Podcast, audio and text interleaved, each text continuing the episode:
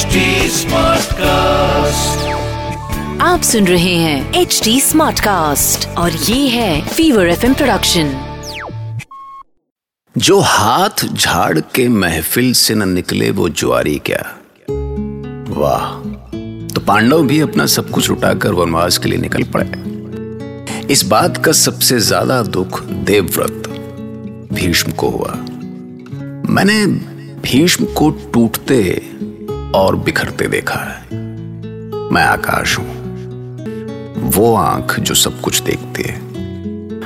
भीष्म भले ही शरीर से कौरवों के साथ थे, लेकिन मन से वो हमेशा पांडवों के साथ रहे। वो कभी अपने लिए नहीं जिए। लेकिन अगर उनका कुछ अपना था तो वो था उनका कुरुवंश। इसी कुरुवंश के लिए उन्होंने आजीवन अविवाहित रहने का प्रण किया था। उनका ये त्याग देखकर सत्यवती के पिता निषाद राज भी झुक गए थे। आपके त्याग और बलिदान ने मुझे जीत लिया, देवव्रत। एक बेटा अपने पिता के लिए ऐसी भीष्म प्रतिज्ञा कर सकता ऐसा मैं सपने में भी नहीं सोच सकता। आप महान है, देवव्रत। आप सचमुच महान ऐसी प्रतिज्ञा आज तक इस संसार में न किसी ने की है और न कोई कर सकेगा। मैं निषाद इसी समय अपनी पुत्री का हाथ आपके पिता महाराज शांतनु को देता हूँ।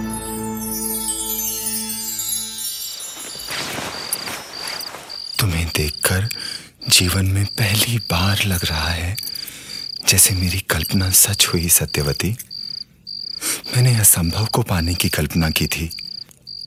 और तुमने उसे सच कर दिया। धन्य हो। मैं तुम्हारा ये उपकार कभी भूल नहीं पाऊँगा, सत्यवती। तुम्हारा प्रेम मुझ प्यासे के लिए अमृत समान है। तुम्हें पाकर मेरा जीवन धन्य हो गया, सत्यवती। आपके मुख से सत्यवती नाम सुनना अच्छा लग रहा है। निषाद पुत्री हूँ। इसीलिए मछलियों के साथ खेलते हुए मेरा बचपन बीता है। सब मुझे मत्स्यगंधा कहते थे। फिर एक महर्षि ने मेरा नाम सत्यवती रखा। अब तुम एक महान राजवंश की महारानी हो सत्यवती। गुरुकुल की प्रतिष्ठा हो। आपका ये प्रेम मेरे लिए ईश्वर के आशीर्वाद समान है महाराज। पर आपको याद है ना स्वामी जब आपने मेरी कामना की थी तब मेरे पिता ने आपसे क्या वचन मांगा था? मुझे याद है देवी। उन्होंने कहा था कि वो इस संबंध के लिए तभी तैयार होंगे जब तुम्हारे गर्भ से उत्पन्न पुत्र ही मेरा उत्तराधिकारी होगा। पर मेरे लिए ये वचन देना इतना असंभव था कि मैं निराश होकर हस्तिनापुर लौट आया था। तुम्हें भूलने की कोशिश करने लगा था। पर सत्यवती, तुमसे दूर होकर मैं अपने आप में घुटने लगा था। तुम्हें खोकर मैं अंदर ही अंदर बिखरता जा रहा था। पर अचानक अचानक जाने ऐसा क्या चमत्कार हुआ कि तुम मेरे जीवन में वापस लौट आई। और अब तुम्हें अपने सामने पाकर ऐसा लग रहा है कि जैसे ये सारा संसार तुम्हारे सौंदर्य के मधुरस में डूबता जा रहा है। क्या महाराज कभी आपके मन में ये प्रश्न नहीं आया? कि अचानक ये चमत्कार कैसे हुआ? मेरे पिता आपसे मेरा विवाह करने के लिए तैयार कैसे हो गए? मुझे तो लगता है सत्यवती कि ईश्वर बहुत दयालु हैं। उसने मेरी प्रार्थना सुन ली। तुम्हारे पिता इस विवाह के लिए तैयार हो गए। ये ये ईश्वर का ही चमत्कार हो सकता है। क्या आप जानना चाहते हैं? कि ये चमत्कार करने वाला वो ईश्वर कौन है? ये ये क्या कह रही हो सत्यवती? वो ईश्वर कोई और नहीं। आपका पुत्र है महाराज। आपका पुत्र देवव्रत। क्या?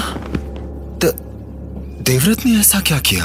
आपके पुत्र देवव्रत ने आपके विवाह के लिए सिंहासन का त्याग और जीवन भर अविवाहित रहने की भीष्म प्रतिज्ञा की है।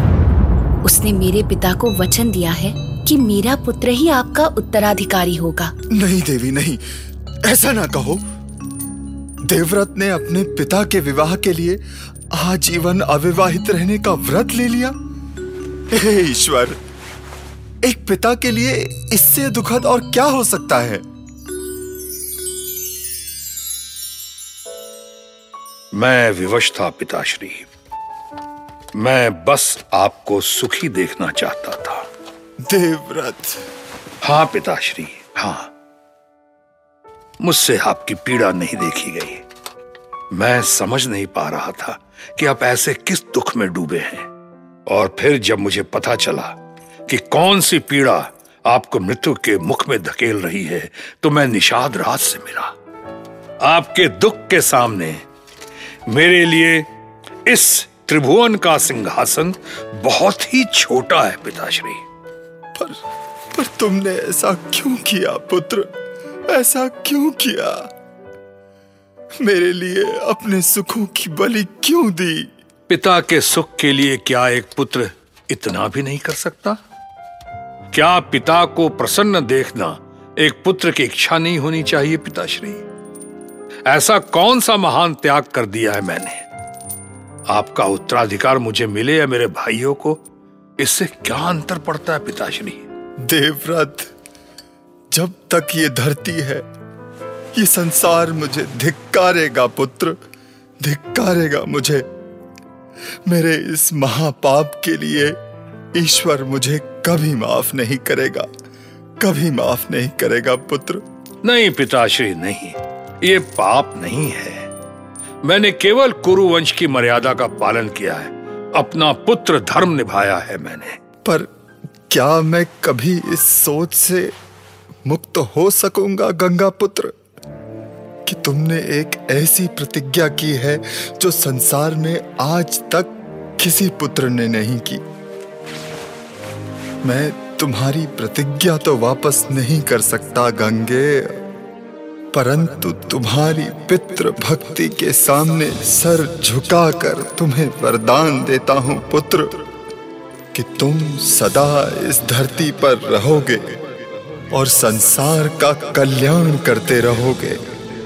तुम्हारी मृत्यु तुम्हारी इच्छा से ही होगी और अपनी इस भीष्म प्रतिज्ञा के कारण तुम भीष्म कहलाओगे, पुत्र। भीष्म।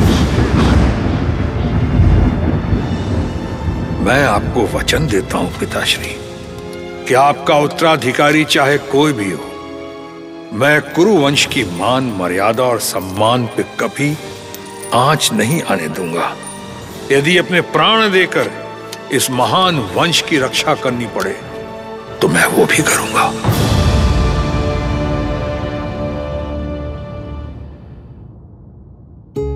तो एक सच्चाई और है। वो ये कि कुरुवंश की ही परंपरा को निभाते हुए भीष्म ने वो सब कर डाला, जो उनको नहीं करना चाहिए था। मतलब ऐसा भी क्या त्याग कि सत्यवती की जायज़ ना जायज़ मांगे मानते जाओ? मेरा पुत्र विचित्र वीर, आज हस्तिनापुर राज सिंहासन का अधिकारी है देवव्रत। तुम्हारे त्याग के कारण ही मैं आज राजमाता हूँ। किंतु अब मेरी चिंता यह है देवव्रत कि विचित्र वीर्य का उत्तराधिकारी कौन होगा? तुम तो जानते हो, अभी तक उसके योग्य कन्या ही नहीं मिली। पर आज काशी राज की कन्याओं के रूप और गुणों की चर्चा सारे आर्यवर्त में है। यदि वो हमारी कुलवधु बन सकती तो हम हस्तिनापुर के योग्य उत्तराधिकारी पा सकते हैं। है ना, देवव्रत? आप क्या चाहती हैं माते? मैं आपकी इच्छा पूरी करने के लिए क्या कर सकता हूँ? काशीराज की कन्याओं का स्वयंवर होने वाला है। पर हस्तिनापुर के मान और शक्ति से चिढ़कर उन्होंने हमें न्योता नहीं भेजा। दुस्साहस किया है उन्होंने। कुरुराज के प्रति दुस्साहस किया है। पर मैं आपको वचन देता हूँ माते कि काशी राज चाहे जितने बड़े स्वयंवर का आयोजन करें काशी की कन्याएँ हस्तिनापुर में ही व्याही जाएँगी। क्रोध में कोई निर्णय ना लो पुत्र। मैं केवल इतना चाहती हूँ कि काशीराज की कन्याओं का विवाह हमारे पुत्र से हो। अब ये कैसे होगा तुम समझो। पर शत्रुता का उत्तर? शत्रुता से देना ठीक नहीं है। प्रश्न केवल विचित्र वीर के विवाह का नहीं है माते प्रश्न कुरुकुल के अपमान का है। काशी राज की पुत्रियों के स्वयंवर में मैं स्वयं जाऊँगा।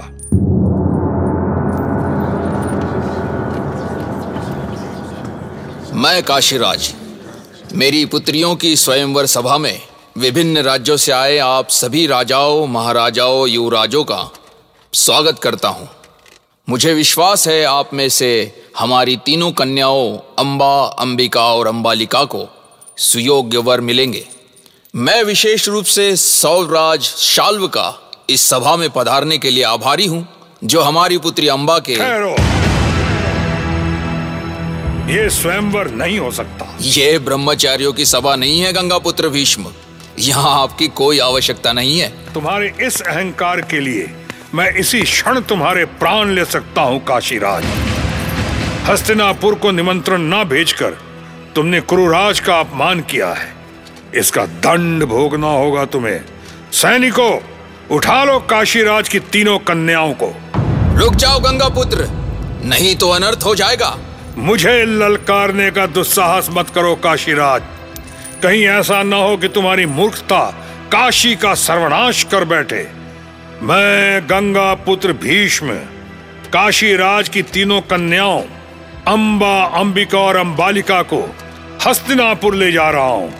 और इस पूरी सभा को चुनौती देता हूँ कि यदि किसी में मुझे रोकने का साहस है तो मेरे सामने आए। नहीं नहीं नहीं रुक जाओ गंगा पुत्र भीष्म। छोड़िए मुझे। ये क्या कर रहे हो आप? छोड़ो छोड़ो मुझे। ये आप अनर्थ कर रहे हैं। ये घोर अन्याय है। छोड़ो दुष्ट छोड़िए।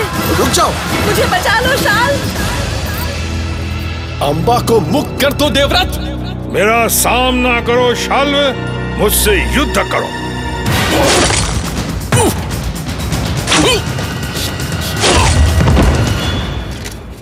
है कोई शेष जो देवव्रत भीष्म का सामना करे? मैं इस सभा में उपस्थित समस्त राजाओं को युद्ध की चुनौती देता हूँ।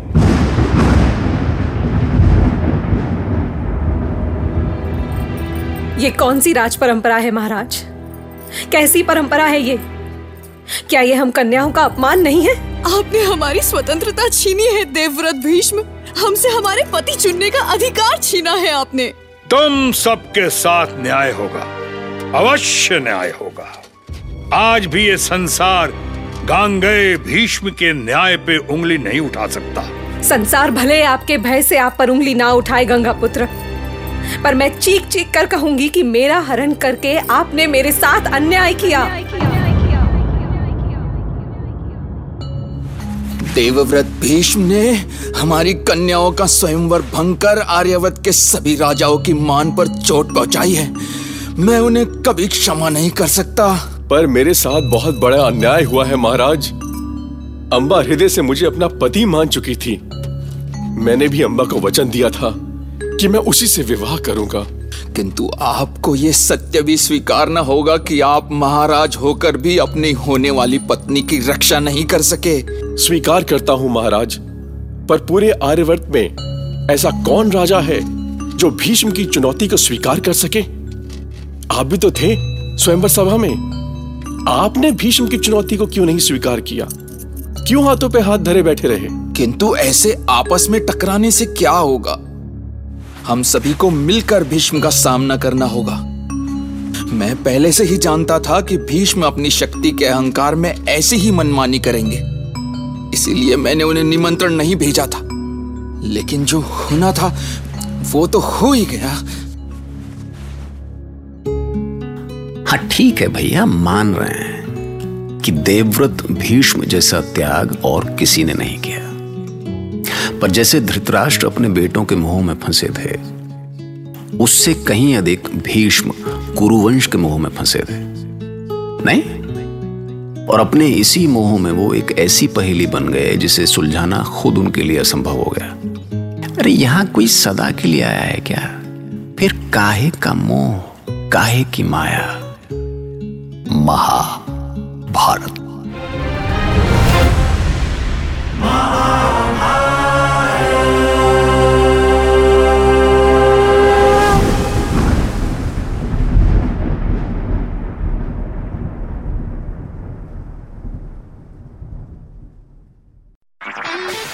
सुन रहे हैं एच डी स्मार्ट कास्ट और ये था Fever FM production H smart Smartcast.